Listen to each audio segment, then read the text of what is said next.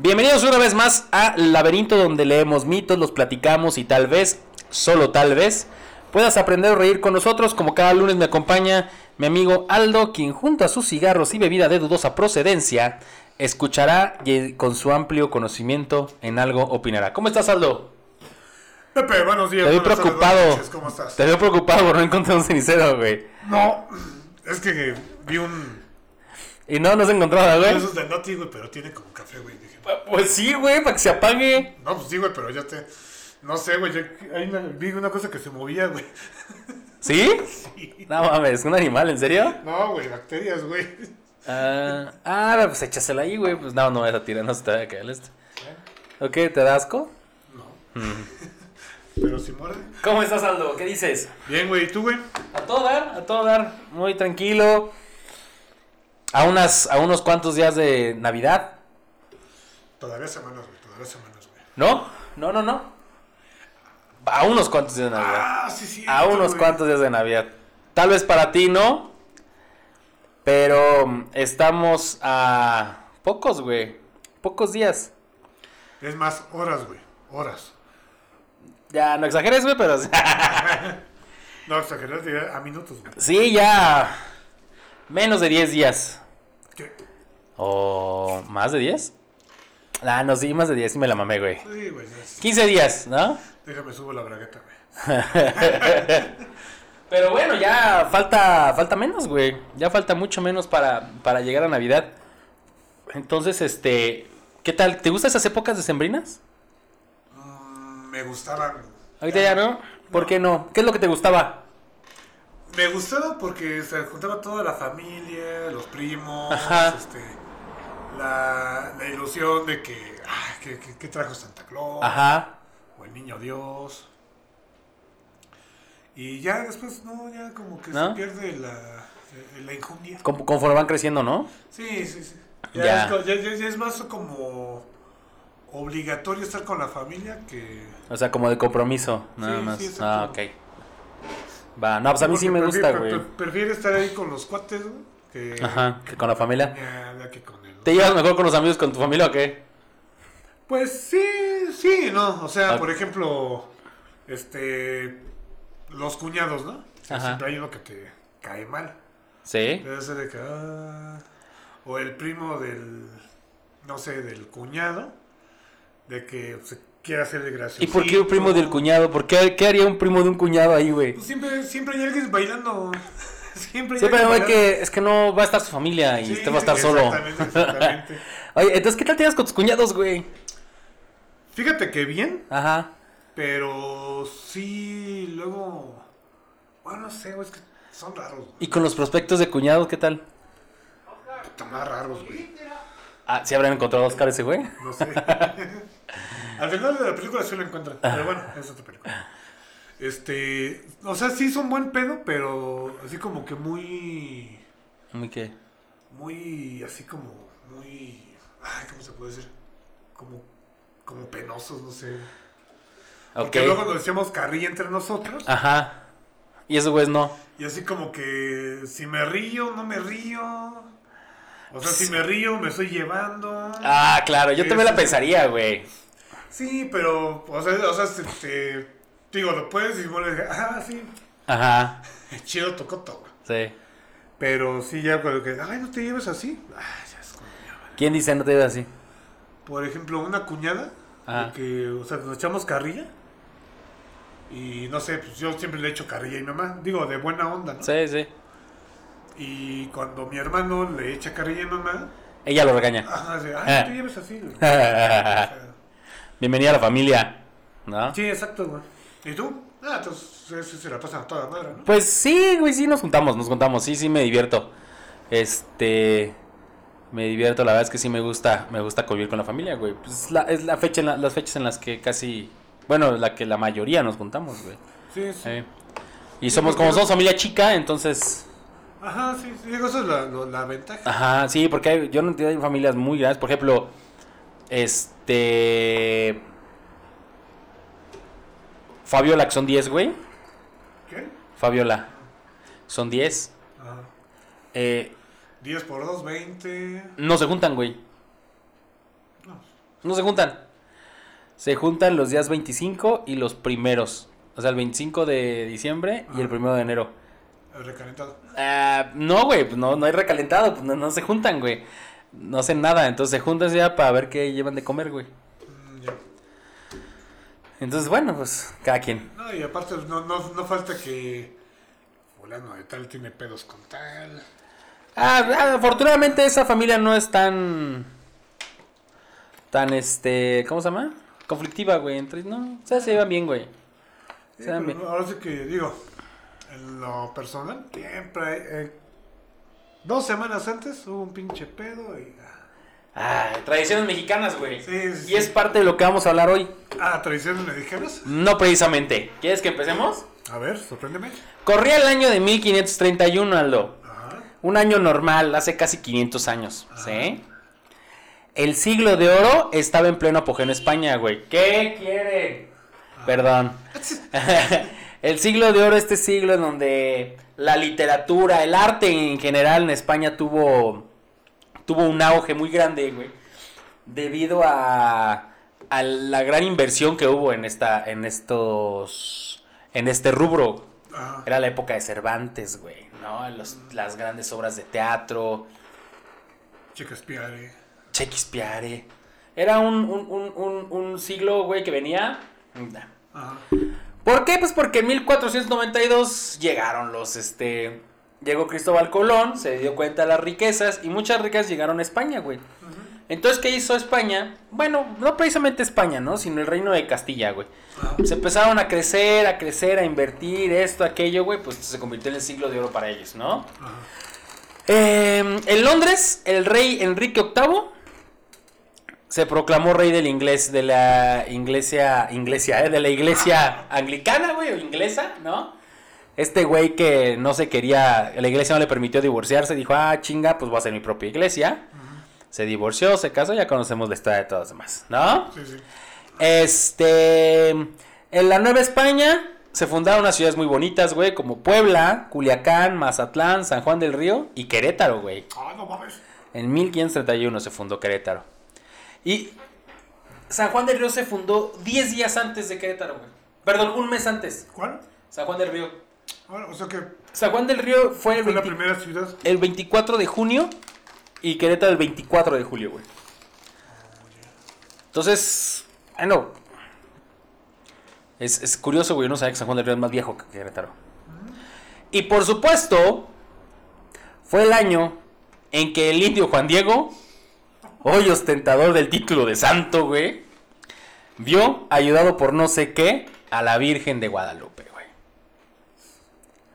Hoy vamos a hablar de la aparición de la Virgen de Guadalupe, güey.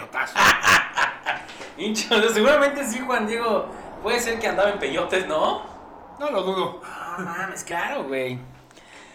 Más que una figura de fe, es un referente cultural y parte de la identidad nacional, güey. Ajá. Recordemos que en México hasta los judíos son guadalupanos, güey.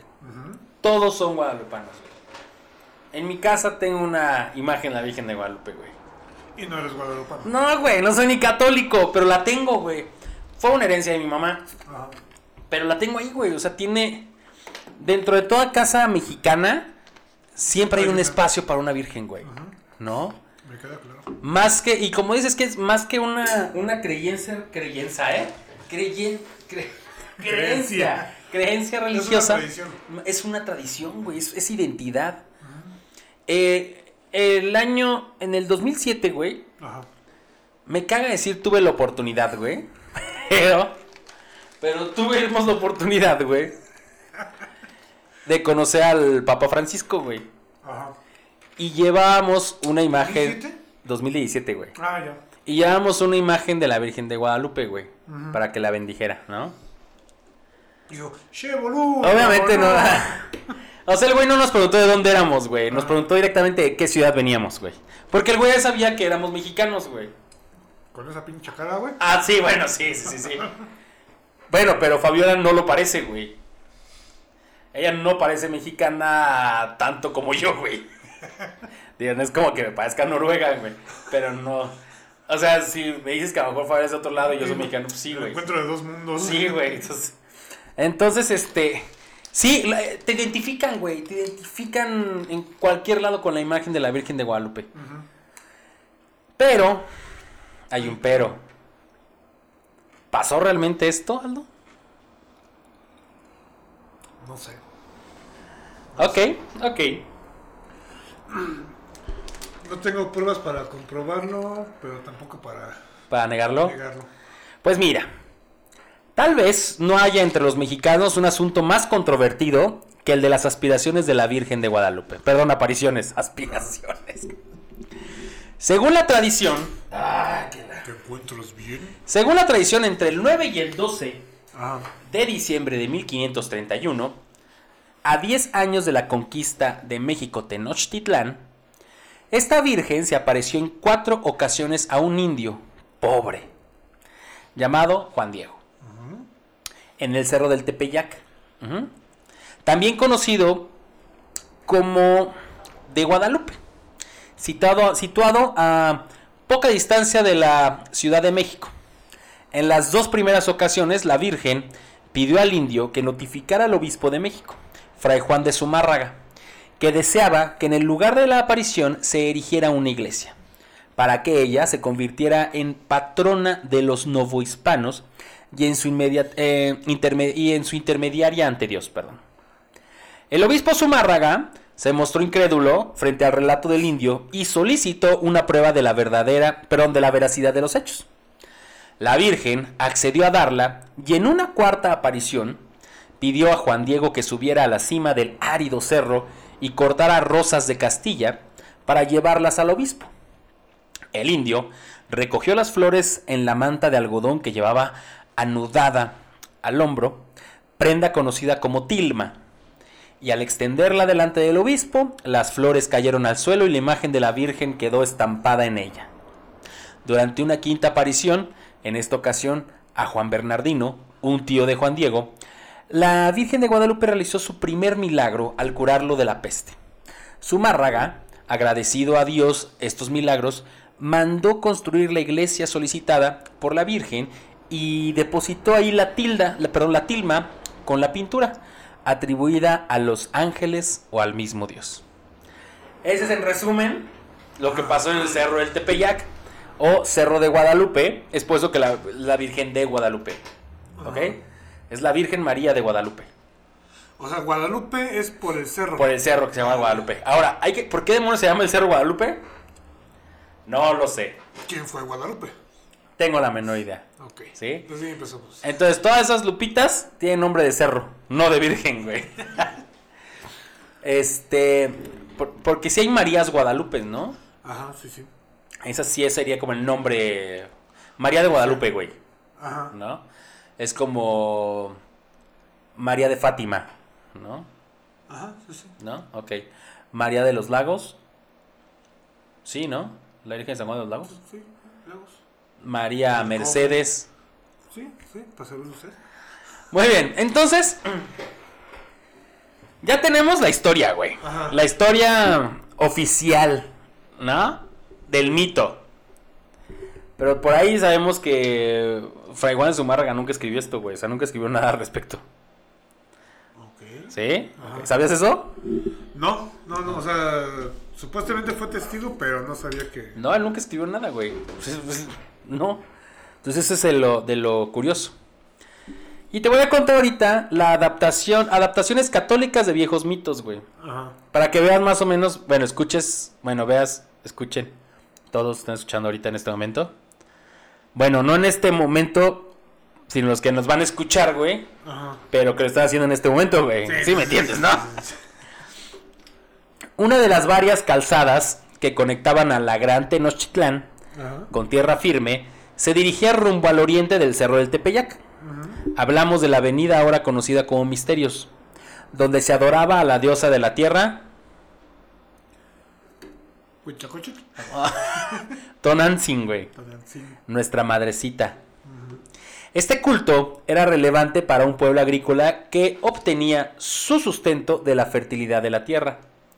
La adoración a la Madre Tierra, en sus diferentes representaciones, estaba tan arraigada entre las comunidades indígenas que el poder virreinal construyó durante el siglo XVI una ermita dedicada a la Virgen en el mismo lugar en donde tradicionalmente se ofrendaba a Tonantzin.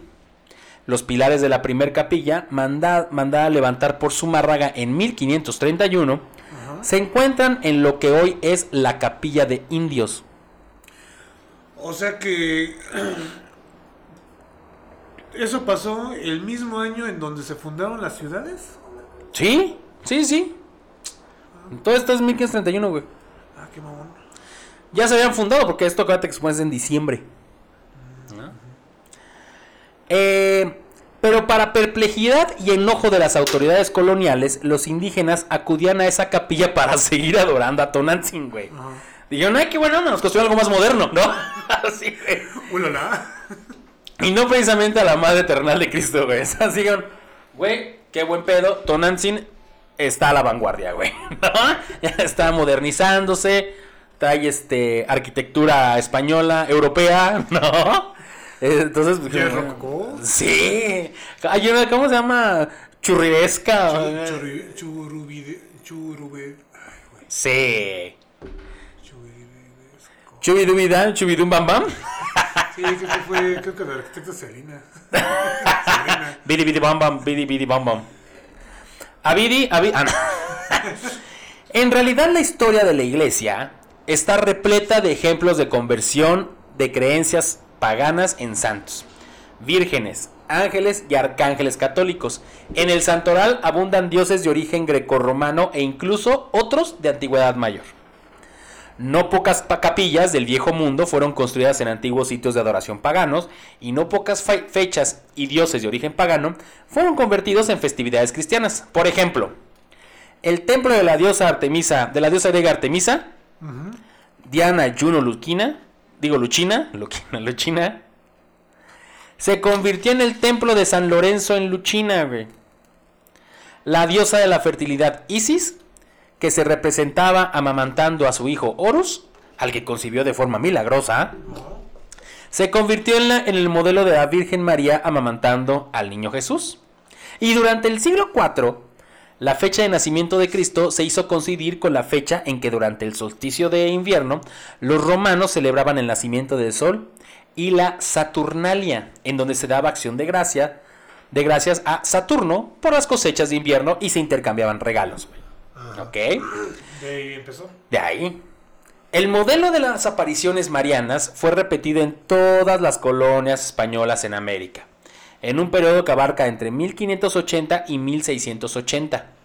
Así nacieron las milagrosas vírgenes Itati de Argentina, Virgen de, Po- Poca- eh, de- de Copacabana en Boli- de Bolivia, Virgen del Cobre de Cuba, Virgen del Rosario de Guatemala, Virgen de la Merced en Perú, Virgen de la provincia de Puerto Rico, etc. Ajá. Reveladoramente a la Virgen se le olvidó aparecer en Belice y Estados Unidos. Porque pues estos eran países, este, eh, no eran países católicos, güey.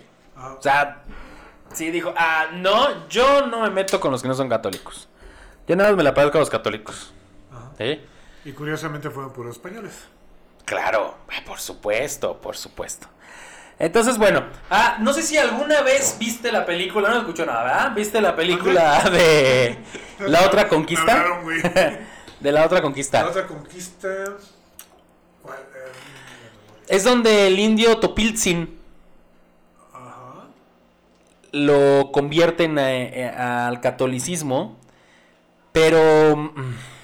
Sí me lo habías comentado, pero no. ¿No? No, no, no- no- Pero pues sí te presentan al principio eso de que de que hacían sus ritos, rezos y demás a sus dioses a escondidas de los españoles, güey. Ajá. Entonces, creo que eh, Topilzin creo que se llama Tomás, güey. O sea, haz de cuenta que era Topilzin, pero le cambiaron el nombre los españoles a Tomás. Tomatzin. Tom, titula, Y tai, de, tai, de Tomás. Tomás, Tommy. Entonces, está buena la película, güey. Es mexicana. Está hecha con 5 pesos, pero está buena. Obviamente. Es un poquito. ¿Sabes quién es su productor principal? Este Plácido Domingo. Que para muchos Plácido, Plácido Domingo es español, ¿eh? No crean que es mexicano. Sí, ese pendejo es el que creyóso, güey. Pero bueno. Lo que pasa es que Plácido Domingo estuvo mucho tiempo en México, güey. ¿no? Y ya ese tiene a México como Sí, segunda. como, ¿cómo no? como Luis Miguel, ¿no? Que dice, ah, es mexicano. No, es tradicional". puertorriqueño, güey. Chabelo es estadounidense. Chabela Vargas costarricense. ¿Quién más que? Silvia Pinal es estadounidense, güey. Esta, la novia de México, ¿cómo se llama? ¿Lucero? Lucero. Ah, ese es mexicano. No, no, no, no Lucero. este, Silvia Pinal, güey. No. No. Rocío Dulca. no, Angélica María. Angélica María. Ella también es estadounidense, ¿no? Ajá. Es... Este... Pero bueno, muy bien. No son vírgenes, pero bueno. Tampoco son vírgenes. Ok, ya quedó claro, ¿no? Entonces, Sí, sí. de repente las vírgenes empezaron a aparecer por toda América, güey. Ajá. Y es, eh, eh, como siempre hemos dicho, güey, la religión está bien cabrón, güey. Es la mejor forma de controlar a la gente. Güey, pues, de hecho, pues la, la, la Virgen del Pueblito, güey. La Virgen del Pueblito, güey. ¿Por qué demonios está la Virgen del Pueblito, güey? No sé, pues, Apareció, no apareció. ¿A quién No, pero se supuestamente nada más apareció un cuadro, ¿no? Ah, no seas mamón, ¿no? Esto Sí. está más pendejo, Aldo, perdón. Discúlpenme a los que creen, pero está, a los creyentes, pero eso es muy pendejo. Pues sí, es que supuestamente, ah, por lo que tengo entendido, pues sea, apareció una pintura. Ah, mira me- lo que me encontré en el cerro. Ah, bueno. Es como John Smith, el de los mormones, güey. Ándale. Me encontraron hasta las... eh, ¿Y dónde están? Ah, se destruyeron. como Moisés, güey. Este... ¿Y por qué escribió en piedra? Bueno, pues porque era lo que... Güey, es Dios, ¿por qué escribió en piedra, güey? ¿Por qué no lo dibujó en el cielo, güey? Sí. Bueno, pues es que él quiso dibujarla. Ah, bueno, es que lo que pasa es de que había muchas nubes. Entonces, No había forma de había escribirla. Pero bueno, güey, de, de, de está lleno la religión, güey. No culpo a la religión, es un negocio. Pero no digo que no crean, güey. Cada quien puede creer lo que se le de dé hecho, pinche hay gana. una teoría de conspiración. Ajá. No sé si has escuchado del proyecto mm, Rayo Azul. ¿Proyecto Rayo Azul? Ajá. ¿De qué demonios me hablas, güey? Es este. No sé si has visto un video donde sale en un. En un auditorio. Este, una ballena. ¿No? Que es una imagen ya en 3D, Ajá. pero virtual. Ok. Ajá. Entonces decían, eso es una arma cabrona. ¿Por qué? Porque si tú la... re- Por ejemplo, si en México proyectan una imagen a luz, o sea, en el día, proyectan una imagen de la Virgen, puta, todos se hincan. Todos. Sí. Depende de dónde la proyectes, pero sí. Sí, o sea, pues es que es el estigma ya que uno tiene de, de decir, güey, es que ya, yo no creo, sí, me la sé, pero... bla". Pero ya cuando lo ves, muchos se van a cagar y decir, ah, güey, no mames, existe, güey. ¿Tú qué harías? Digo, yo ya sabiendo eso, pues yo ahora sí que lo pondría en duda, pues es una proyección. Sí, dices, güey, a ver un momento, Sí, ¿no? sí. Ya si tú dijeras, ¿sabes que Están limitando, no sé, un cabrón y, digo, sin cables ni nada, dices, ah, bueno, vamos a darle chance. Ajá. Pero que tú digas nada más así una, ¿cómo se llama? Una, aparic- una, una aparición o una... Imagen. Sí, Proyección. Una, una proyección, entonces, güey, no mames. O sea, eso es una es tecnología. Bueno, es lo que pasó con la Virgen de Fátima, güey. Fue un, fue un evento este meteorológico el que hizo que vieran ese destellos de luz, güey. Ajá, pero bueno, en el de Fátima, ya digo que sí fueron unos hombrecillos por ahí. Porque decían que, o sea, danzaron los tres soles, este... Yo creo que fue un, un efecto, un, un, un evento meteorológico. Sí, o sea, por la lluvia, por el sol, todo eso, pero es que hay narraciones donde dicen, güey, es que el sol lo teníamos aquí abajo, o sea, pasaba y sentíamos el calor. Sí, también hay narraciones que dicen que Jesús este, resucitó a Lázaro, güey. Ah, sí, pero, ¿Me entiendes? pero aquí el detalle es de que, o sea, hay fotografías. Sí, sí, sí. O sea, tú dijeras, obviamente, o sea, Pero ¿por qué no hay un video, güey? Chingón. bueno. No, no, no. O sea, es como los como los videos de los ovnis. Ahora que ya hay cámaras ultra HD, ya no hay ya no hay videos de ovnis, güey. Yo no he visto. ¿Tú? ¿Ovnis? Sí. ¿Videos de ovnis de así de este año? Ah, no. Bueno, sí, sí, sí, sí, sí, sí he visto. Eh, checa, aquí te va. Ajá. Según Jaime Maussan. no, o sea, si hay este. Si Citando al ingeniero Maussan. ¿Es ingeniero Maussan, güey? Ingeniero, ¿De qué, güey? ¿De la UNAM? No sé, güey. Pero si hay este. O sea, si hay videos. Igual, pero los mismos de que se ven de lejos y todo. Pero sí hay muchos, pero un chingo. Donde ya son. Este. Como fotomontajes. Ajá. de... Ay, tienen un nombre, no me acuerdo cómo se llama. Y ya, o sea, te aparece, no sé, una navezota así toda detallada o casi casi al, al ras de piso. Ajá. Obviamente, luego vamos a ver que es computadora. Ajá. Sí, sí, sí, te escucho. Entonces, digo yo, si algún día hacen esa proyección, la del rayo azul, Ujú. Digo, bueno, no es una, es una proyección, o sea, es este, tecnología. ¿Por qué? Porque curiosamente apareció cuando ya existe. ¿Por qué no apareció, no sé, 20 años antes o 20 años atrás? Ok. Sí, sí, sí, sí, sí, sí. Entonces son cosillas que sí no, no me cuadran. No te cuadran. Sí, claro, güey. Este, creo que Maussan sí es periodista, güey. O sea, estudió periodismo. Tiene un, un máster en Business Administration en la Universidad de Miami, güey. Sí, Pero televisión y radio y televisión. pero yo creo que es ingeniero químico, güey. Con su biotiquín. Lo- ah, periodismo en la UNAM, güey. Periodismo no es ingeniero.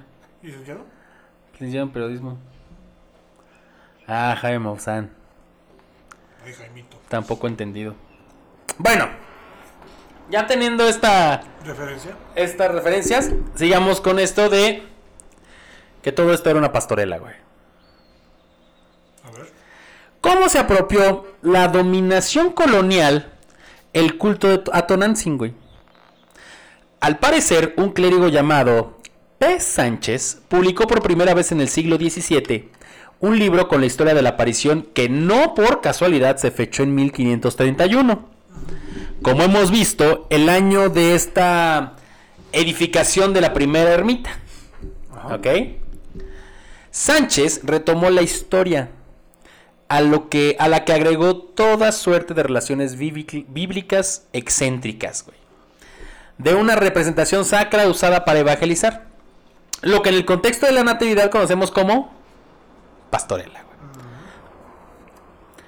Compuesta por el indio Antonio Valeriano, y este a su vez lo tomó de una leyenda española, finalmente la versión que hoy conocemos fue publicada en 1647. Ajá. Alumno destacado de Fray Bernardino Sagún, de hecho fue uno de los ayudantes que contribuyó a, rec- a recopilar la información para la Historia General de las Cosas de la Nueva España.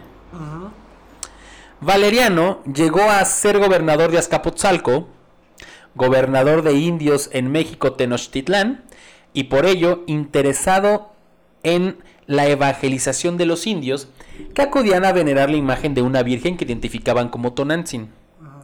La versión de la aparición tal como la conocemos se definió de forma masiva en lengua náhuatl por Lazo de la Vega, capellán del Santuario de Guadalupe. En 1647, bajo el título Nicam Mopowa, aquí se refiere, ahí se llama, de esta forma, la leyenda de la aparición del Tepeyac, que data de 1531, fue en realidad inventada más de 100 años después de acontecido el supuesto milagro de las apariciones, güey. Ajá. ¿Ok? Entonces, Pero fíjate que. ¿qué? Fíjate que Fíjate que... Ah, recuerden escuchar, fíjate que todos los martes, güey. a la hora que sea. Todos los martes a la hora que quieran, a partir de las 12 horas, o de, de las 0 horas de los martes, ya está, fíjate que. Ahí está. Gracias por tu publicidad, Pepe. Ah, adelante. No, pero yo me acuerdo que cuando estaba morrillo, de hecho yo iba a una biblioteca, me acuerdo perfectamente. Yo iba a una biblioteca para... O sea, bueno, mi mamá nos mandaba para hacer las tareas, para investigar. Ajá. Entonces, En realidad los mandaba para no tenerlos en la casa, güey. de hecho, pero Sí, güey. no me rompo la ilusión. Seis, güey, no mames, no, lárguense a la biblioteca, cabrón. Entonces me acuerdo que salió una, una noticia Ajá. en donde se encontró en una biblioteca, desde las antiguitas, Sí, sí. en un libro, un pergamino, Ok. donde aparecía la historia de la, de la aparición. ¿Y de qué año es ese pergamino? Supuestamente era 30 años después, 20 años después de la aparición. Ajá. Pero venía en náhuatl y en- era como un tipo códice. Pues se me hace que ha de ser esto. ¿Se escucha algo? No. Este. Ha de ser esto que está hablando, ¿El güey. pedo? No. Ha, de ser, esto que está hablando, güey. Mm, Sí, pero es que ahí dices 100 años. 100 años, sí, pero no. No, pero Habrá eh, que investigar bien esa. Pero esa, ese pergamino, este, o sea, pues nadie sabía de su existencia. Porque de hecho fue así como una O a lo mejor lo sembraron, güey. donación. Puede ser, digo, Sí. digo, no, digo, no voy a poner, meter las manos al fuego. Sí, no, no, porque dicen que duele. Sí. Pero, o sea, esa fue la, la, la noticia de ese Ajá. momento. Entonces, pudo haber sido, o sea, metida así, este, o sea, una evidencia, este, plantada. Ajá. Para que digan, ah, no, sí, que la chinga. Porque de hecho coincidió de las investigaciones de la, del manto. Donde empezaron, a- ahora sí que científicos, este... Ahorita vamos a hablar del manto, güey, de la tilma. Bueno. Ahorita vamos a hablar, ajá. Entonces fue en esa época, o sea, coincidió. Ah, está sembradísima, sembradísima. Sí, sí, sí. Digo, a, a- a mí me, me sorprendió. Ajá, Una, porque sí decían, güey, estornudas y se rompe. ajá. eh, según esto. Y otra eran este dibujos como los, los de esa época. O sea, como náhuatl. Ujú. No sé, como... Sí, esos muy estilizados. Entonces dije, ah, podría ser, güey. Nah, eh, todo eso que me está diciendo es falacia, güey. Sí, no, Basofia. bueno. Todo es una basofia. Bueno, en fin. El chiste de que me fui, bueno, yo cuando vi eso, me fui a, a la- al área de los libros viejos. Ajá. Empecé a ojearlos, a veces no había otra cosa. Otra cosa. Sí. Sí, no, basofia, güey. Voy a seguir porque los, los, este, los ñoños. que- nos están escuchando.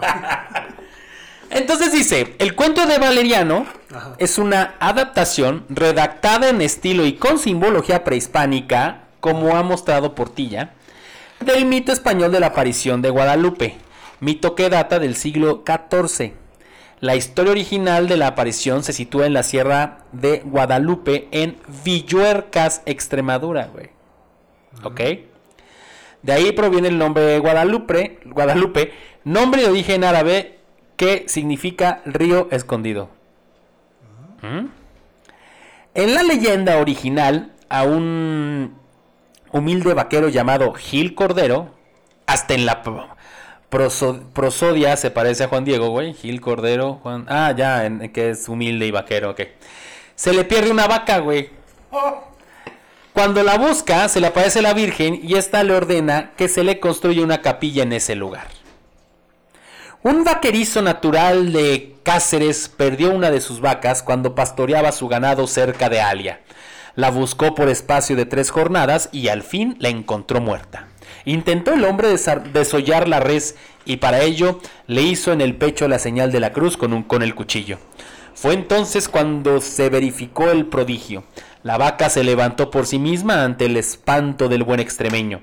No fue eso todo. La voz celestial de la señora reveló al pastor la existencia de la imagen enterrada siglos atrás en aquel mismo lugar, al tiempo que le encomendaba propagar su descubrimiento entre los clérigos. La Madre de Dios expuso también la conven- conveniencia de levantar en aquel paraje una pequeña capilla para dar culto a las reliquias que se descubrirían. Pero ¿qué? Pon, ponme aquí una, un templo. ¿Por qué? ¿Por qué qué cabrón? Sí, sí, sí. A ver, estoy aquí, estás aquí para cuestionarme, para hacerme caso. ¿no? Entonces, ¿qué? Haz- Hazme un templo. ¿Por qué? ¿Por qué qué cabrón? Pinche vaca ya muerta. Eh, la mata y la revive cuantas veces sea necesario. Aquí, güey, hasta que el güey entienda. Entonces aquí vemos lo mismo, güey. Pero Juan Diego también andaba buscando algo, ¿no? ¿O ¿Por qué pasó por ahí? Peyote. No, no sé, güey. Porque creo que era su camino, ¿no? A, a seguramente a recoger agua, un pedacito, güey. Sí, O a lo mejor iba a cagar, güey. ¿No? A lo mejor iba en camino al baño. Y así, ya no mames, virgen. Güey, no pu- pudiste aparecer cuando viniera de regreso, güey. Estoy cagando acá. Juan. Juan, voy. ¡Voy! Pues, ¿Dónde estás? Espérame, espérame. La vena, güey, ¿no? Así, chingón. Ok, en síntesis, la historia de la aparición protagonizada por Juan Diego no era más que una especie de adaptación al contexto indígena de una leyenda española, güey. No. ¿No? Ujú, Sí, sí. Vale la pena añadir que Juan de Zumárraga no pudo haber jugado el papel de protector de los indios que le atribuye la historia de Juan Diego, ya que el primer obispo de la diócesis de México fue un cruel, inquis- cruel inquisidor, etnocida y destructor de la cultura indígena. En sus memorias se vanaglorió por haber destruido 20.000 ídolos y 500 templos indígenas. Impuso la pena de muerte a aquel indígena que osara esconder sus libros sagrados. ¿Zumárraga? Ajá. Tal fue el caso de Ometochtzin y de otros jefes indios de Texcoco y Tlaxcala, quienes fueron condenados a muerte por su márraga. Al respeto, al respeto, al respecto, el dominico Fray Servando Teresa de Mier, ideólogo independentista, Ah. ¿qué? A ver, pendejo, tú que me escuchas. ¿También pide perdón por eso? ¿Sí va? Pues, güey. Sí, sí, a sí. ver, sí. pide perdón por eso también. ¿Por qué no dice a la iglesia que, no? Pues sí. que se disculpe. A ver, a ver, ya, ya, ya, supuestamente tú ya pediste, ya pidieron perdón por Colón, ahora que piden perdón por Zumárraga, güey. Quita, la- quita las calles de nombre de Fray Juan de Zumárraga. Sí, ya. güey. Así, cabrón. Entonces. No digo nombres. Nah, no digo nombres, Andrés. Entonces, al respecto, el dominio. ah, Perdón, eso ya da. mi- em, eh, escribió, este, Teresa de Mier escribió una carta en la que denuncia el mito guadalupano como simple idolatría, güey. En ella se puede leer certeras acusaciones contra Zumárraga, güey. Me levantan en este momento una estatua a Fray Servando Teresa de Mier, por favor. A ver, pendejo. Dice un extracto de carta. Ah, aparte, ¿tú crees que el arzobispo de México y la su puta madre va a recibir un pinche indio, güey? Obviamente no. Oiga, Juan Diego quiere hablar con usted. ¿Quién putas es Ah, Juan pásalo, Diego? pásalo, pásalo. Sí, güey, nah. Mientras está así calando un monaguillo la entrepierna, güey. No mames, no, o sea, no, no, no, fantasías otra vez. ¿Tú crees que tú pides ahorita, tú, tú, tú, güey, auditoría con el obispo, güey, de Querétaro? ¿Te la va a dar, güey? Ni de pedo, Aldo. pasar con el gato de la chichita. Ni- del sí, direct- sí, del cla- secretario, güey. clarísimo, güey. O sea, no, no, no. Y no porque sean culeros, o porque tienen cosas más importantes, güey. Sí. Es un negocio, o sea, la iglesia es un negocio. eh, estás trabajando para otro país, güey. No, el otro país te está pidiendo, güey, necesitamos dinero, cabrón, Sí. ¿no? Entonces, ni de pedo te va, te van a, te van a atender. Y este güey menos le iban a atender, güey. Pinche indio, güey. O sea, de- o sea, no es mala onda, güey. Pero un pinche indio guarache, güey. Que ni ha de haber sabido hablar bien español. ¿Tú crees que el mamerto del arzobispo lo iba a... Qué feo te expresas de los indios. No, ay, güey. Por supuesto que yo vengo más cercano de los indios que de otra cosa, güey. Pero, güey. Sangoroté tu árbol, no indios, güey. Pero me No, es que, es que sí. Mira, hay, eh, eh, según la fábula, sí hay muchas contradicciones y cosas ilógicas. Ajá. Te digo, ya lo comentaste. Este. Es más, hasta en la narración te dice: si el arzobispo sale, pues obviamente no va a salir solo. Claro. Y no va a salir con 10. Van a salir con un chingo, güey. Si estás con un chingo de gente, y, oye, Juan te quiere ver. ¿Cuál Juan? Juanito, Juanigo, ¿se acuerdan del.? Puta, no me acuerdo quién, güey. A ver, acuérdame. El cabrón, que el, el, el sobrino del tío, este, güey, ¿cómo se llama? Ajá. No, no, no, no, no lo ubico. Me lo saludas. Punto. Ajá. Sí, sí, sí, claro. O sea, es más, hasta para acercarse. Ajá. Dijeras tú, no, no, no, no, no había un filtro. Llegar así a lo cabrón, así de, güey, aquí estoy, güey. Con dos o tres monjas. Ajá. Obviamente no, güey. No, no, no, estaba muy cabrón, güey. Muy cabrón. Muy, muy cabrón. Te voy a leer lo que, de lo que escribió este Servando Teresa de Mier. ¿De mierda? De mierda. Zumárraga no solo tenía, según Torquemada, presos en San Francisco a varios indios por hechiceros, sino que después de haber hecho quemar por medio de sus frailes en un mismo día del año de 1528 todos los magníficos templos de Anáhuac, hizo quemar al mismo tiempo sus volumi- voluminosas bibliotecas que se, que se guardaban en ellos. De suerte que según don Fernando de Alba, cuando se sacó a quemar la de Tezunco, que era la de Atenas, que era la Atenas de los indios, se levantaba tan alto como una montaña. Irónicamente, güey, en México la Universidad de Anáhuac le da tanto a la Iglesia Católica, güey. Los llevan los maristas, creo que no, la, la Anáhuac es de los maristas, güey. No sé. Entonces, este, güey. Güey, ni los niños le han dado tanto a los maristas, güey. Nuestra niñez le han dado tanto a los maristas. ¿O no? ¿Cómo se llamaba? ¿Maciel? ¿No sé? No mames. ¿Tú nunca fuiste niño Maciel? Nunca lo conocí, yo creo que nunca estuve presente, así que sí, estoy limpio. Qué bueno. Soy chico Anáhuac, chico Maciel. Muy bien. Ahora, A ver, entonces, a ver. Este güey, Zumárraga. Zumárraga, bueno, este. ¿Es Chava? ¿La que escribió eso? No. No, Fray Servando, güey. Ah, Fray Servando Teresa de Mier. pues Da. por Teresa me. me, me, me confundí, güey. Este mono dijo que Zumárraga mandó a quemar libros. Sí, era un ojete, güey. Ajá. En resumen, Fray Servando Teresa Mier dice que Zumárraga era un ojete. Ey, señora. Vaya a los otros lugares a ver si encuentra también libros y se los trae, ¿no? ¿A quién le dices? A la que quiso traer el penacho. Ay, sí, pinche vieja, güey. No mames, no mames, no, no, no, no, no. Oh, a ver, señor, mande a su vieja para que los traiga. Güey, y, y, y, y. Exige un perdón. Exijo Fernando de la, la familia Zumárraga, güey. Estoy seguro que ese güey tuvo hijos, güey. Eh, Te aseguro, güey. Pero bueno. Ya hablamos de dónde viene. Ya hablamos que Zumárraga era un ojete, güey. Ahora vamos a hablar de una pintura que se llama la pintura de Zicpactli. ok.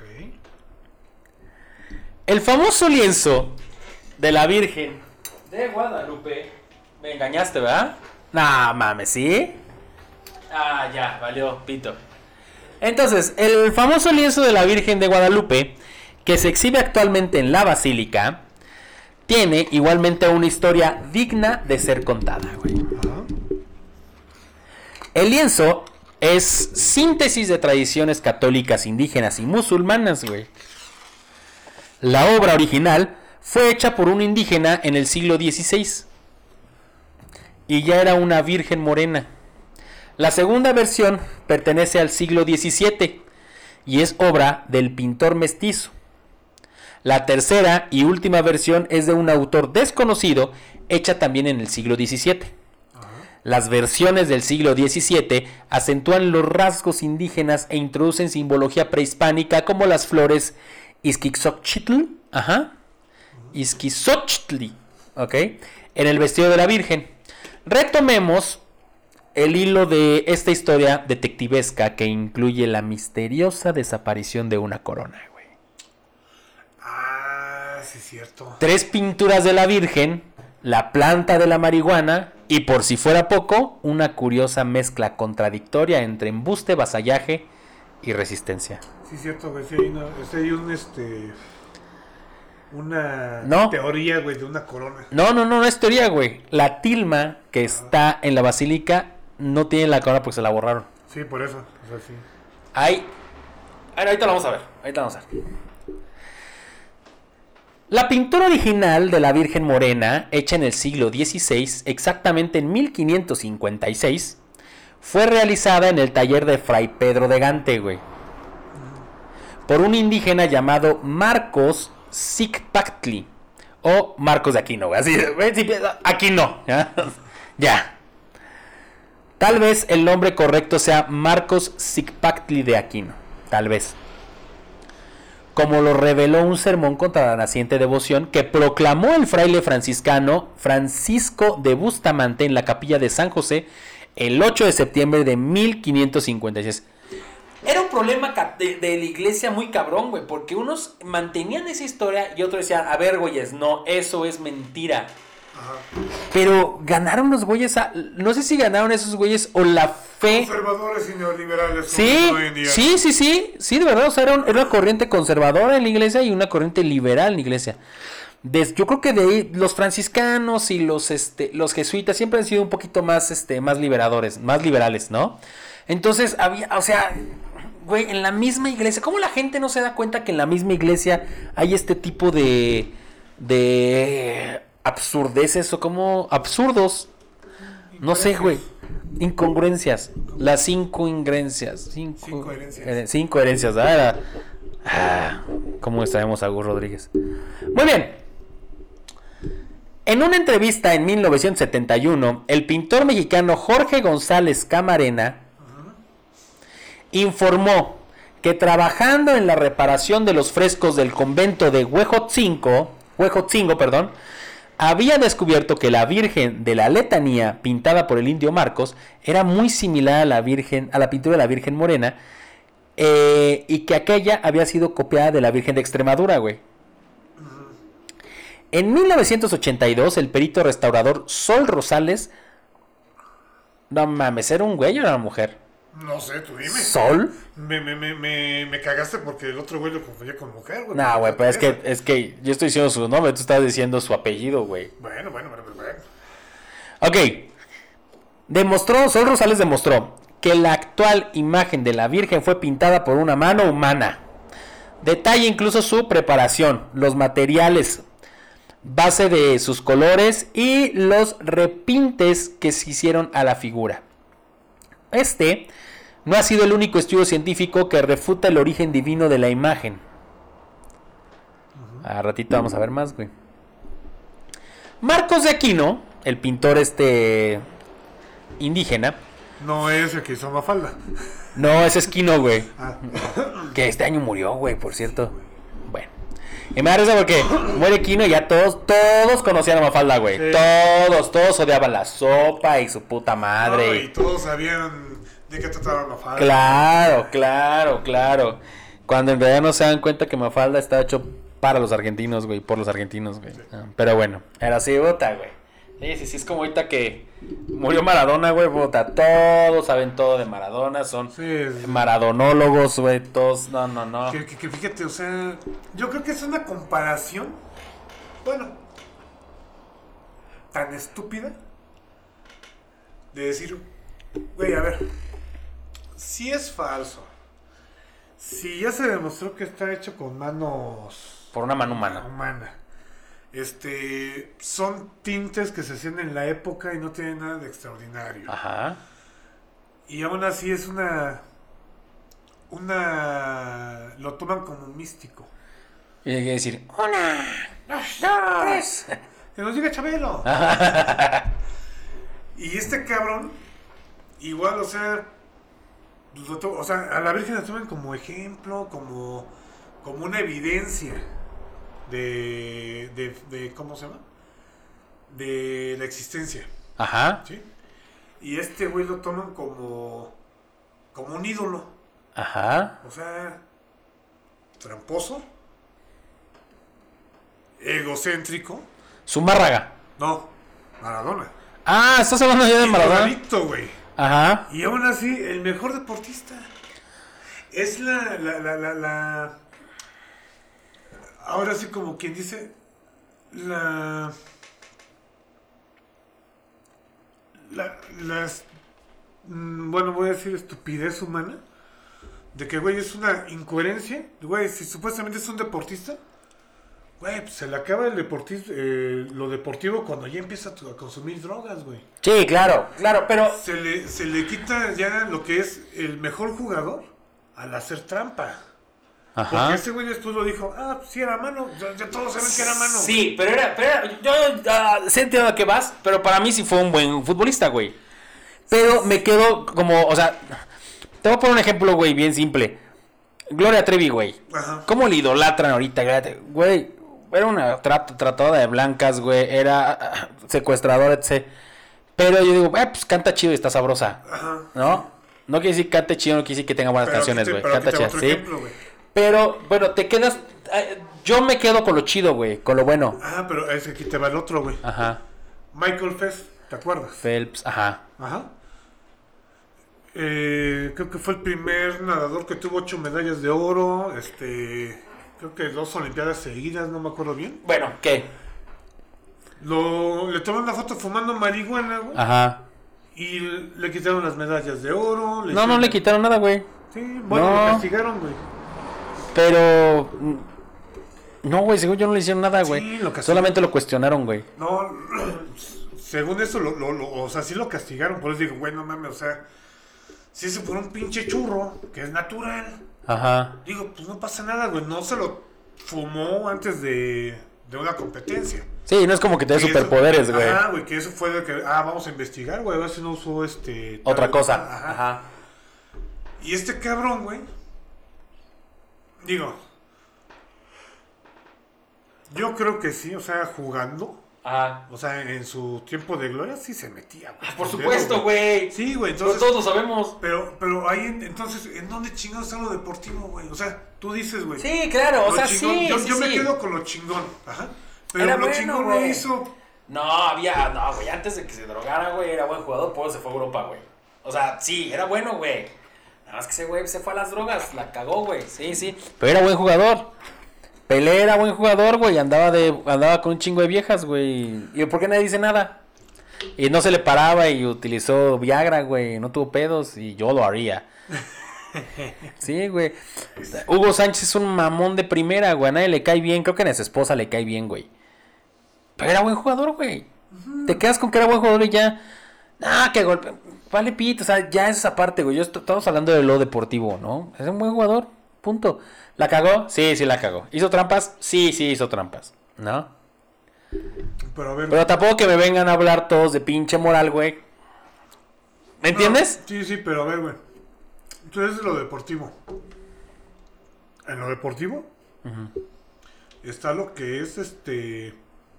Ahora sí que el cumplimiento del deporte. Sí, pero me refiero a jugar, güey. No. Bueno, era buen jugador, güey. Ya. No, no, no, no deportista, era un buen jugador. Por eso, o sea, voy. voy, Sí, voy te entiendo. juego, Me vas a decir que, que un deportista, un, el deportivo incluye jugar bien, ser limpio, no drogarte. Sí, güey.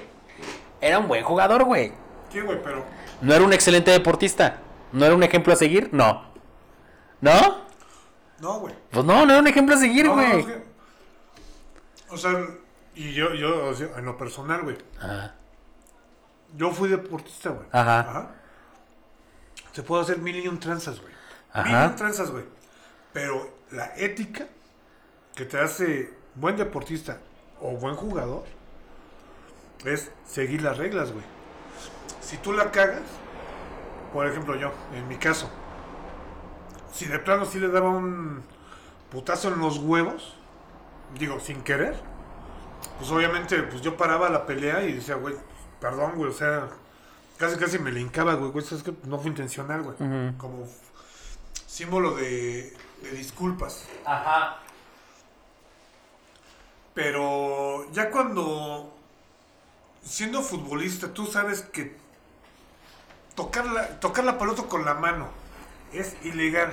Y más, meter un pinche gol así. Se pueden hacer tranzas, Aldo, tú lo dijiste. Sí, pero entonces, ¿dónde está la ética? Si el árbitro no dijo que fue mano, no fue mano, güey. Como dice Jorge Campos, si el árbitro dijo que es penal, es penal, güey. Güey. Por eso no güey. Esto no tiene nada que ver con la Virgencita de Guadalupe, güey. No, pero es lo mismo. Bueno, lo comparo con la creencia que cada quien quiere querer, querer quiere creer, güey. Sí. Pero por eso, cada quien puede creer lo que quiera, güey. Es como si yo dijera, son unos pendejos todos por creer esto. No, güey, pues cada quien cree lo que... Yo creo que es una pendejada. Cada quien cree lo que quiere, güey. Yo creo que ese güey fue un buen jugador de fútbol. Habrá gente que no. Es subjetivo también, güey, ¿no? Uno dicen que Pelé fue mejor, otros dicen que Maradona fue mejor. A mí me vale pito, güey, quién fue mejor o no. Este güey era bueno, punto. Y ya, güey. Si hizo trampa, que no... Eh, vale sí, güey, es trampa, güey, sí. Bueno, pues llamamos a la madre. También Jesús se cogió a María Magdalena, güey, y nadie se le hizo de pedo, una puta, güey, nadie le hizo de pedo. ¿Me entiendes? Sí. O sea, entonces, Ya, vamos a la madre, ¿está bien o ¿no? no está bien coger con putas, güey? ¿Está bien? Jesús lo hizo, ¿no? ¿Estabas ahí? Pues es lo que dicen, güey. Entonces, ¿estabas ahí cuando se drogó? O más bien, güey, fue el primero que, que. ¿Cómo se llama? Que hizo su sueño realidad, güey. Ajá. De sacar una puta de su chamba, güey. Puede ser, o a lo mejor no, no se, no se considera como, a ver, Los cabrones han ido a los tables. Son bien vete pendejos, güey. no saben que ellas ganan más que ellos, Sí, güey, y no pagan impuestos, güey. Pero bueno, güey. Este. O a lo mejor no se considera malo porque a lo mejor María Magdalena cogió con él cuando no estaba trabajando, no estaba ejerciendo, güey. Ah, O no le cobró, güey. ah. Y lo hizo con amor. O por gusto. Eso ya no es prostitución, güey. Ya no es prostitución. Eso es coger y ya. Pero bueno. Marcos de Aquino, güey. Ajá. Fue destacado pintor de murales religiosos, güey. Ese güey tenía experiencia en esto, güey. Ah, Aprendiz en el taller de Pedro de Gante. El arzobispo Alfonso de Monta- Montúfar, perdón, güey, le encargó una pintura para la capilla que se construyó en donde antes se veneraba Tonantzin, güey. Probablemente esta sea una de las primeras pinturas sacras realizadas en la Nueva España. Y podría ser una de las primeras manifestaciones de sincretismo. De hecho, un pintor apellidado Aquino es mencionado por Bernal Díaz del Castillo en su historia verdadera de la conquista de la Nueva España, como uno de los tres pintores indios quienes hacían pinturas tan excelsas que estaban a nivel de los mejores pintores italianos y españoles. El historiador Augusto Vallejo de Villa señala algunos datos biográficos de Marcos Sicpactli o Marcos de Aquino, güey. Y ahí te van algunos datos, güey, para que más o menos vea que todo, todo Coincide. coincide, güey. Nació en 1517, güey. ajá. Y murió a más tardar en la primera mitad de los años 80 del siglo XVI. Ajá. Ubicó su primera residencia en Santa María Tlacuechincan o Santa María la Redonda y posteriormente en Santa María Analpa. Contrajo matrimonio con Lucía Juárez, Analfa. con, con Lucía Juárez y de esa unión procreó cuando menos tres hijos. El virtuosísimo de la pintura del indio Marcos puede apreciarse en diversos murales de conventos franciscanos en Puebla, como el de Cuautinchán, donde entre las imágenes religiosas destaca una estilizada de la rúbrica del pintor encima del dintel de una puerta. Otros casos son los conventos de Huaquechula. ¿Huaquechula es Puebla? Ah, Qué chula. Ah, qué pendejo soy y tú también. Donde existe una reproducción de la Virgen Inmaculada muy semejante en rasgos y vestimenta a la de Guadalupe, güey. Y el de Huejotzingo, donde además de retratar otra Virgen, debajo de, un, de una representación de Santo Tomás, el Creador. Marcos de Aquino retomó como modelo la imagen de la Virgen del Coro de Extremadura, la cual tiene impresionantes similitudes con la Virgen Morena. Es muy posible que se haya escogido a este como modelo porque Hernán Cortés era de Extremadura. Y durante la invasión traía como estandarte a esta Virgen coronada. Además, el modelo de Extremadura es una Virgen de piel oscura, producido de la influencia musulmana. ¿Mm? Porque déjenme decirle que Jesús no era güero de ojo verde, ¿eh? Ni ojo azul. No. ¿Te acuerdas de la corona, güey? Sí, era como bombacha, ¿no? Sí, muy rara, ¿no? La corona indiscreta y las limosnas, güey. En 1979 la pintura de la Virgen fue analizada por Jody Smith y Phillips Callaghan, científicos de la NASA, güey. No tenían absolutamente nada que hacer, güey. que mames. Con rayos infrarrojos revelando que la pintura había sufrido múltiples añadiduras. Era, e- era como los cazadores de mitos. Sí, güey, sí, no, no mames. Era como la combinación de cazadores de mitos y los expedientes secretos Secret X, güey. Quiero creer. Oye, John. ¿Qué pasó, caso. Vamos para allá. Pide tu. un millón de dólares. No, si no eran de la CIA, ¿no? Sí. Pide 5 millones de dólares, vamos a investigar un yate. Eh, retoques y restauraciones en medaduras y agregados en los rayos solares, las estrellas. Además, las manos fueron retocadas para acortar los dedos y convertirlos de esbeltos dedos formados originalmente en dedos indígenas más cortos, güey. Los brazaletes dorados y los puños de armiño fueron añadidos para acomodar la imagen al estilo gótico. No fue el primer estudio encargado por las autoridades eclesiásticas durante el siglo XVIII. Se le encomendó al célebre médico novohispano José Ignacio Bartoloche, Bartolache, perdón, que hiciera un examen de la tilma. Su estudio ya había revelado que la pintura era obra de, mano, de varias manos. Que el lienzo no era de maguey, sino de otra fibra, y que la pintura sufría deterioro por humedad y hongos. No solo la iglesia mandó a hacer estudios sobre la pintura, sino también estudios históricos sobre las apariciones. El más destacado de estos fue el encomendado, encomendado por el arzobispo Antonio de la Bastida y Dávalos al historiador católico Joaquín García y Casbalceta en 1883. En su estudio, Icasbalceta no deja piedra sobre piedra del mito guadalupano. Entre otros puntos interesantes señala que es de llamar la atención que ninguno de los protagonistas históricos que vivieron en la época de las supuestas y sensacionales apariciones escribieron nada al respecto. Ni Zumárraga, ni Torquemada, ni Motolinia, ni Bernardino de Sagún, ni Mendieta. En síntesis, la, cápsula, la cúpula de la Iglesia Católica siempre ha sido consciente de que el mito guadalupano es un fraude pero un fraude muy rentable y conveniente desde el punto de vista económico y político. Por ello, todos los estudios encargados por la Iglesia han sido estrictamente secretos y han tratado de ser ocultados a los feligreses que pagan las, las limosnas. Cuando alguno de los altos jerarcas han cometido actos de indiscreción, como cuando el abad de la basílica Schulburn, Schulenburg perdón, confesó en una entrevista realizada en 1995 que la Virgen de Guadalupe de México era una tradición pero no una realidad, han sido duramente sancionados. Schulenburg corrió con suerte ya que solo fue orillado a renunciar. Otros como Sánchez Camacho, obispo de Tamaulipas, en tiempos de Don Porfirio, fueron obligados a abandonar el país, lo que ya era un avance en comparación con la época colonial, cuando hubieran sido condenados a muerte por la Santa Inquisición. Se dice que Porfirio Díaz mandó llamar al obispo Sánchez Camacho para tener una breve pero sustanciosa conversación. Así que usted no cree en las apariciones. No, señor. Y en las desapariciones, le replicó el viejo dictador. ¿Cómo ves? lo hubiera yo también. Hijo de su pinche madre. Como lo demuestran las reproducciones anteriores en 1895, incluso la que enarboló el cura Hidalgo, la imagen de la Virgen portaba una corona mientras que la que se exhibe actualmente en la basílica no la presenta. Ante este bochornoso detalle que revela a una obra humana, los aparicionistas han sostenido que se trató de un milagro mariano más. Pero la explicación es más prosaica.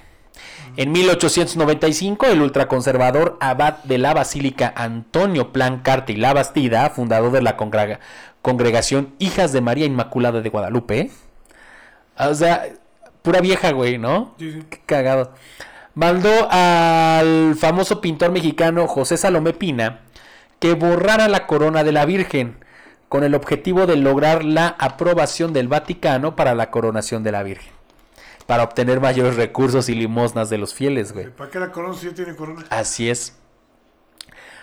Es así como la pintura cobró la apariencia que hoy se puede contemplar. De hecho, si uno observa detenidamente la imagen actual, incluso en los souvenirs que se venden en el santuario, podrá notar la plasta de pintura con la que se cubrió la corona.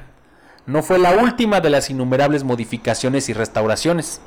En 1926, durante la Guerra Cristera, la imagen fue sustraída de la basílica con el objetivo de ser resguardada. Entre esa fecha y 1926 fue restaurado el rostro tal como lo revelan las imágenes tomadas antes y después de estas fechas, güey. ¿Cómo ves? Fuertes declaraciones. No mames, está cabrón, güey. Está cabrón porque, o sea, yo estoy seguro que mucha gente lo sabe, güey pero sigue creyendo. Mira, Yo hace mucho escuché de... ¿De No, te, no te acuerdas que... No, ya tiene años. De que hubo una, un debate Ajá. de, de la, del manto de Turín. Ok. ¿Sí? Del manto sagrado, ¿cómo se Ajá, llama? sí, la sí. sábana santa. La Sábana Santa. Y dijo el al padre que, que, el- que el padre de la, de la iglesia, bueno, donde está el manto, y dijeron, güey, o sea, esto es falso. Ajá. O sea, no. O sea, ¿usted qué pensaría o qué diría si la iglesia está engañando a la gente con esto? Ajá. Diciendo que es Jesús, que es donde murió, que es su Sí, rostro, bla, bla, bla, bla. Y dijo: Para la fe no se necesita algo material. Ajá. O sea, si el manto no existe, o si el manto fuera falso o no existiera, la misma fe del, del hombre Lo hace verdadero. lo sé verdadero. O sea, es la creencia. No, no, no tanto porque existe una evidencia este, Física. física, quiere decir que exista. Claro. O sea, que exista la fe. Sino la fe uno la da. Sí, sí. Entonces, es. Yo lo veo igual. De que, o sea, esté la Virgen o no esté la Virgen, Ajá. sea una réplica, o todos saben que es una, una imagen pintada de hace un chingo de años y no tiene nada de divino, la gente va a seguir creyendo. ¿Por qué? Porque necesitan ver algo para creerlo. Claro, claro, claro. O sea, necesitan ver una imagen.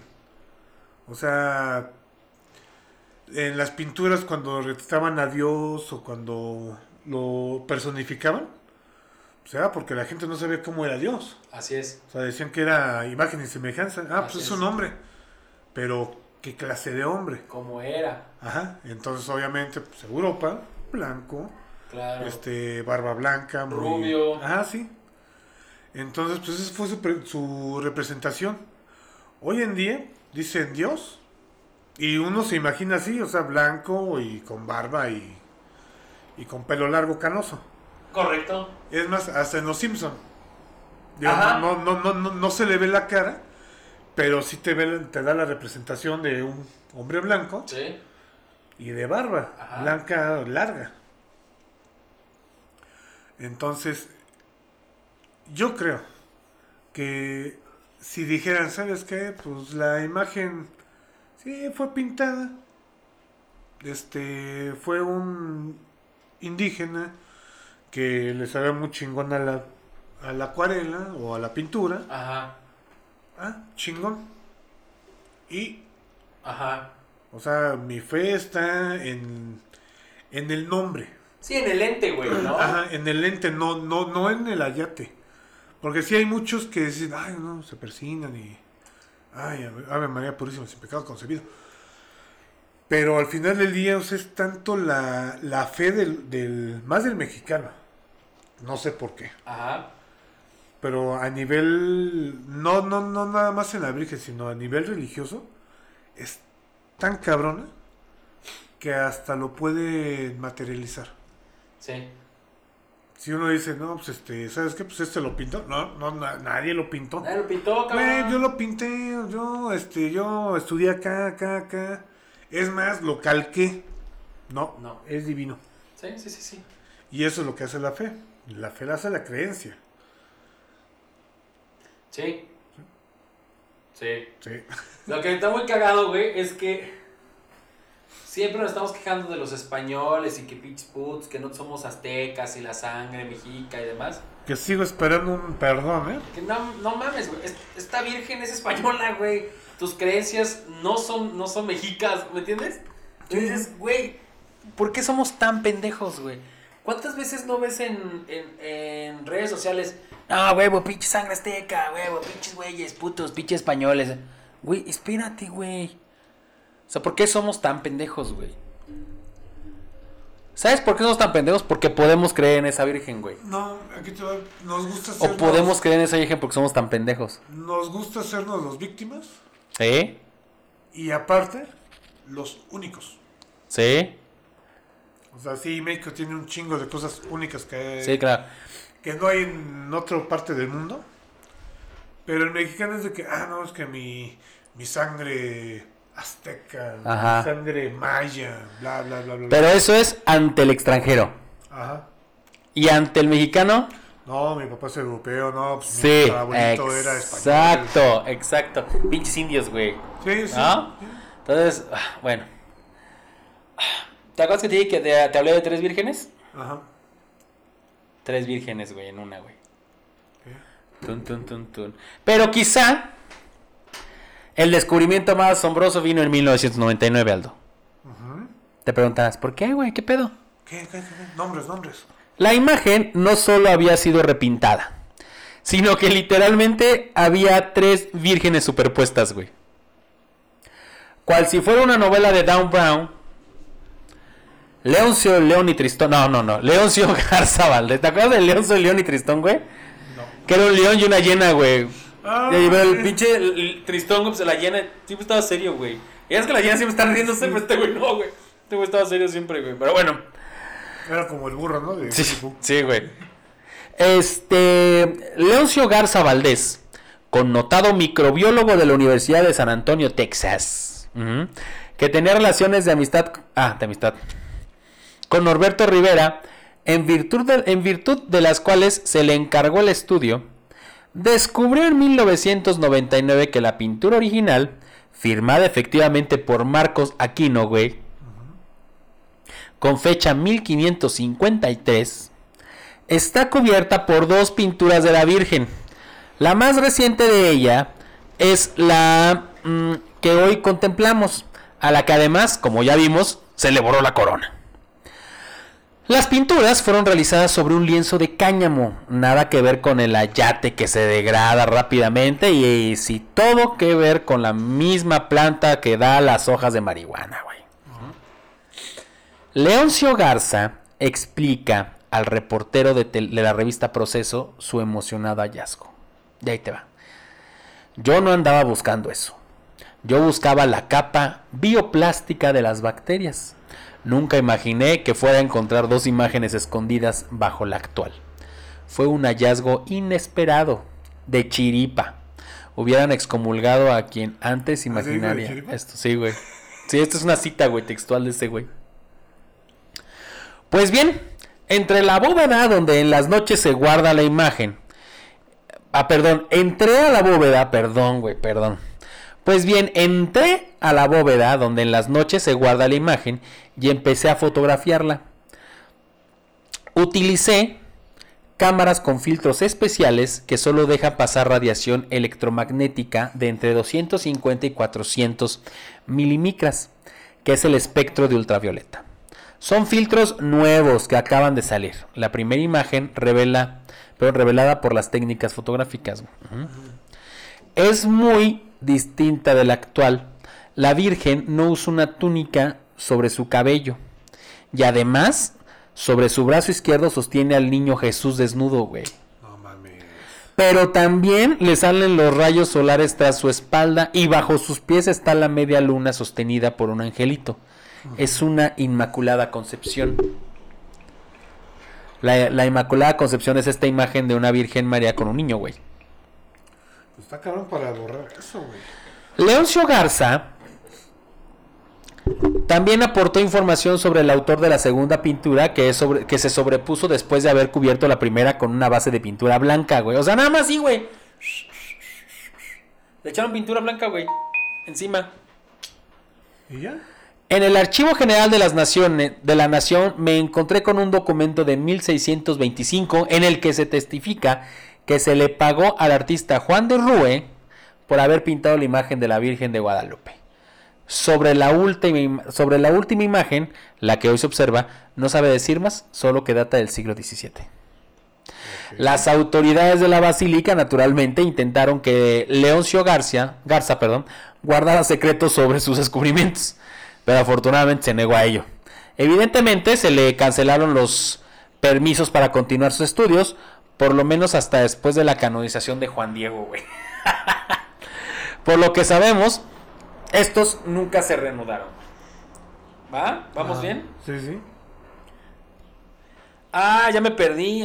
Ah, ya que podrían echar a perder lo gran, el grandioso negocio que es eh, el grandioso negocio y el espectáculo de la canonización de un personaje inexistente, güey.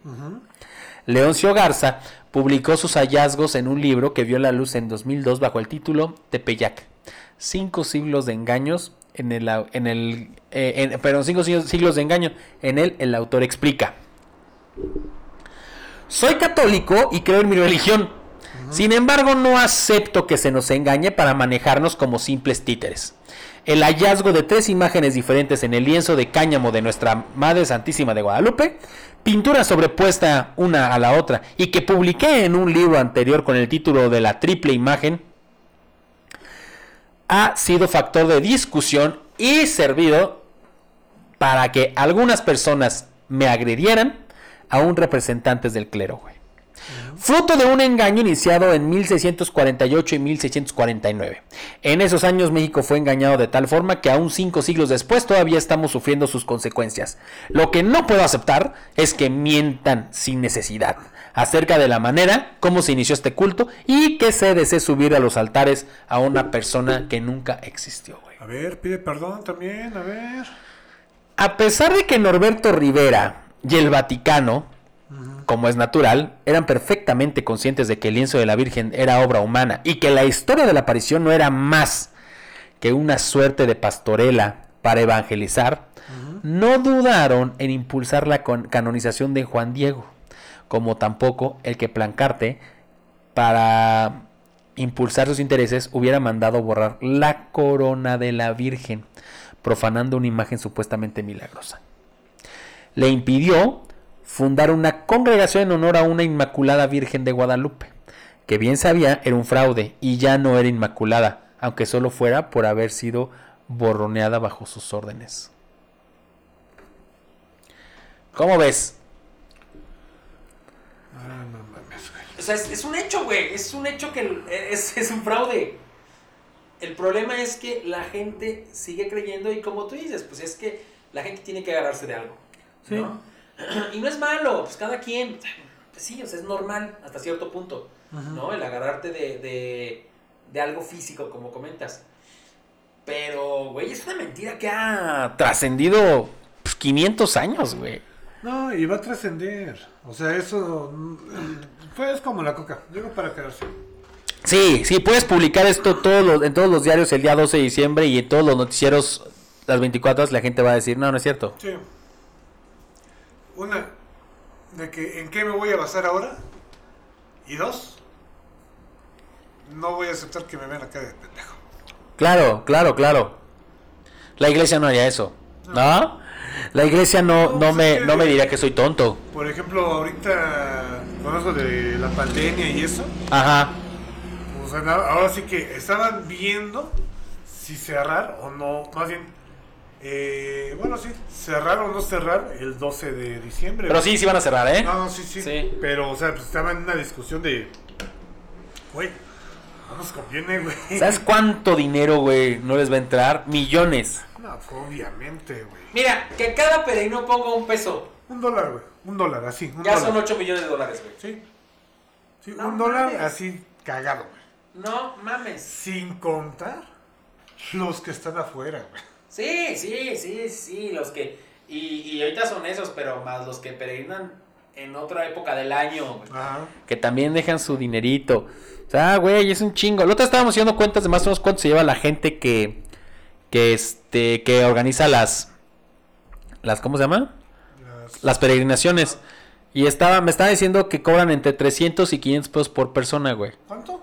300 o 500 pesos por persona. Ajá.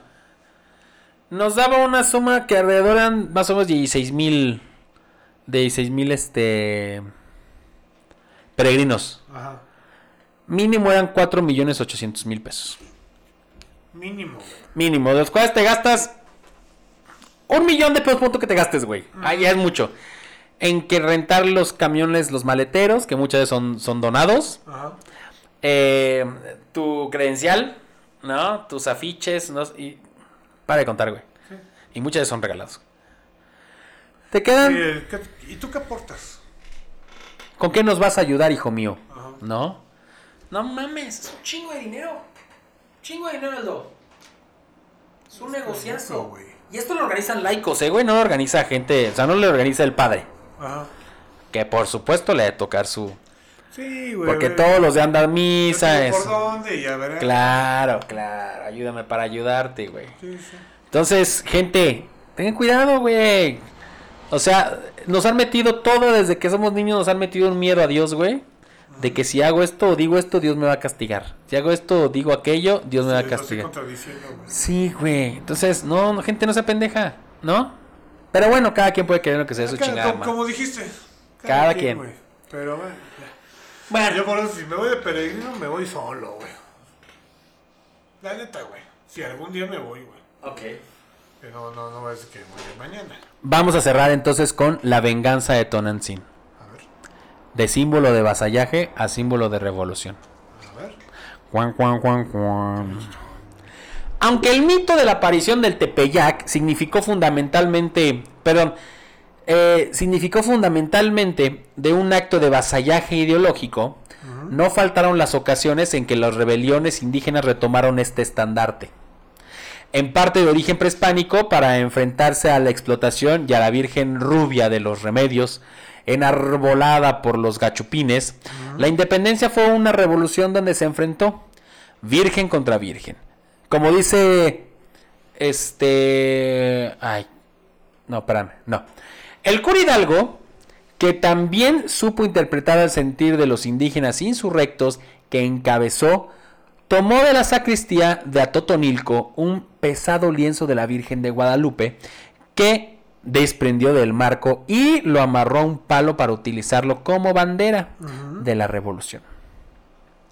La imagen legitimó ante los indios su propia insurrección. Desafiantes y orgullosos la cargaban dificultosamente a turnos en la vanguardia de la muchedumbre. Esa, eh, esa virgen es la que tiene la corona también, ¿no? También tiene la corona. Ajá. Que iba engrasándose conforme avanzaba. Ni siquiera permitieron a Allende adelantarse al estandarte, pues nadie más que la Virgen podía encabezar la marcha. Cien años después, Ejército Liberador del Sur volvió a enarbolar la imagen. Es realmente notable como una virgen que había impuesto el genocida Hernán Cortés, que ni es genocida, güey. Bueno, estoy entrecomillando, ¿no? Se convirtió en la bandera de una revolución. No cabe duda que las revoluciones suelen obrar por vías misteriosas. Y que en la historia abundan las ironías. Las tradiciones indígenas expresan la persistencia de la memoria que se niega a desaparecer cuando se convierte en tradiciones de lucha, truecan el vasallaje en resistencia, convirtiendo un símbolo en su contrario. La Virgen, como estandarte revolucionario, expresaba a una sociedad predominantemente agraria e indígena, por lo que este fenómeno no será el dominante en las insurrecciones por venir. Sin embargo, no está lejano el día en que muchos fieles volverán a transformar un instrumento de enajenación en el estandarte de lucha contra el orden establecido. Y bueno, esto fue la Virgen de Guadalupe, güey. Que yo sé que esto de la Virgen también tiene mucho que ver porque eh, la Virgen de San Juan de los Lagos estaba ganando mucho terreno, güey. Mucho terreno, entonces eh, Zumárraga dijo, güeyes, a ver, necesitamos dinero aquí, cabrón, en la capital, pues la ciudad principal, su puta madre. Hay una pinche virgen, güeyes. Necesitamos bajarle, bajarle este, gente a la de allá. Se está yendo, los peregrinos se van para allá y allá dejan su limosna y la chinga. Entonces también fue parte de por qué se hizo como la Virgen de Guadalupe en, en México, güey. Como la chingona. Así es. Porque ya había, estaba la otra, güey. ¿Qué te puedo decir, güey? Si te digo algo me podría ir al infierno. Pero bueno, Aldo, esto fue la Virgen de Guadalupe. ¿Algún comentario? No, no, no. Es. Esto fue solamente una parte, güey. Sí, no, igual como todo, es una embarrada, pero. O sea, la verdad ni. Digo, la verdad hoy, hoy sí me voy a abstener. No tanto por la religión. ¿Eso es porque tu mamá escucha este programa? No, Ah. no, le vale madres. Pero. Es que ya es decir. Lo mismo, lo mismo. ¿Tienes vírgenes en tu casa, güey? ¿Imagen de la Virgen de Guadalupe en tu casa? Sí. Sí, sí, sí, sí. Pero te, te diré, güey. O sea, yo soy. Este, ¿cómo se llama? ¿Fiel? No, bueno, no fiel, cre... no, tampoco creyente. Bueno, sí creyente, güey. Ajá. Este. De la Virgen de Shostan, güey. Shostan, ok. O sea, no digo de que, ay, me va a hacer el milagro, ay, me hizo. No, Ajá. simplemente es de que. Pues así como que. Es una cosa que te atrae. Ah, a ti te atrae esa Virgen, Ah, güey. sí, o sea. Y se me hace así muy, este. No tan. Tan, ¿cómo se llama? Tan bombardeada de, ay, este. Milagros y. Es alemana, ¿no? ¿A dónde es? Es alemana. Pero sí es, o sea, pues. Nada, no, o sea, yo, pues de hecho, cuando íbamos en la prepa, pues yo me iba y pedía el favorcito. Sí, te acompañábamos. Sí, Sí, sí, no, claro, claro. Y fíjate, o sea, no, no digo de que no me lo haya hecho, o sí me lo haya hecho. Ajá. Pero pues es lo que te decía, pues es la fe, güey. Exactamente es eso. Si tú tienes una fe y no sabes a qué derram- a- en dónde ponerla, pues ponle en algo que tú quieras, güey. O en el que tú creas, güey. Así es. Pero pues la fe siempre la vas a tener, güey. Claro. Ahora depende hasta dónde la quieras llevar, güey. Sí, sí, sí, sí, pues sí. Porque pues ahora sí que si no crees en nada, pues te vas a sentir solo. Así es. Aunque no lo estás, pero te vas a sentir, güey. Entonces, dar gracias. O sea, al igual es la, como quien dice, entre comillas, el portal Ajá. de, de algo o alguien que es más grande que tú o tu papá. Así es, ok. Sí, sí, sí, puede ser, o sea, no está mal. O sea, cada quien puede creer lo que sea y como dices, si, si quieres creer en algo y no sabes en qué, agárrate de algo que te guste, güey. Sí. ¿No? Puede ser una piedra, puede ser una imagen religiosa, puede ser una pulsera, güey. Sí, sí. Puede ser lo que tú quieras, pero... Y no, no tiene nada de malo. Oh, salve, patito. Dios de los patos de hule. Pues sí. Pues sí, Aldo. Pues bueno, pues esto fue el mito de la Virgen de Guadalupe. Espero les haya gustado. Bueno, al menos yo sé que seguramente va a haber muchos programas que van a hablar de la de la Virgen de Guadalupe en esta época, güey. Ajá. Pero a los que se quedaron o escucharon, muchas gracias. Espero que les hayamos dado datos que no conocían, interesantes. Que pues al final de cuentas eso se trata, ¿no? De conocer un poquitito más, a lo mejor. Nada más es, no de- dejen de creer, simplemente no, no abusen de su creencia. Sí, porque hay unos que son muy abusados. Ajá, no, y, no, y aparte, este, ¿cómo se sea de que se ciegan? O sea, no ven un límite. ¿Sabes quién, quiénes fueron bien abusados? Los, los monaguillos de Maciel. Sí, sí, obviamente, güey. Fueron bien abusados. Bueno, Aldo, eh, frase de película. Aquí está tu pista, mi amor. Muy bien, eh, Toda la semana, güey. muy bien. Estuviste esperando todo este tiempo para... Oh, güey, la tuve toda la semana. La- Ah, ya estuviste repitiendo, ¿no? Sí, Sí. sí, sí. Bueno, pues eh, ¿Tu consejo? mi consejo es... Si van a ir a algún lado, güey, pues pónganse cubrebocas, hombre, no pasa nada. Sí. Es más, y si creen que hay pedo, no salgan. Y si, y si creen que no existe, pues qué pendejos. Ah, si creen que no existe, adelante, digo. Se le- alguien, alguien los extrañará algún día. Sí. Pero bueno, Aldo, muchas gracias por, por el día de hoy. Nos vemos, nos escuchamos la próxima semana, esperemos. Esperemos. Este, y pues bueno, pues esto transmitiendo completamente grabado des- desde la ciudad de Querétaro, en las instalaciones de Círculo Network. Muchas gracias por las instalaciones. A unos cuantos kilómetros de San Juan del Río. A unos cuantos kilómetros de San Juan del Río. Este, pues nada, muchas gracias. Y que se estén muy bien. Si no nos volvemos a escuchar este año, yo espero que sí. Feliz Navidad, Próspero año nuevo. próspero año nuevo. Pero sí, sí nos vemos la próxima semana. ¿Ah? Cuídense mucho y adiós. Bye.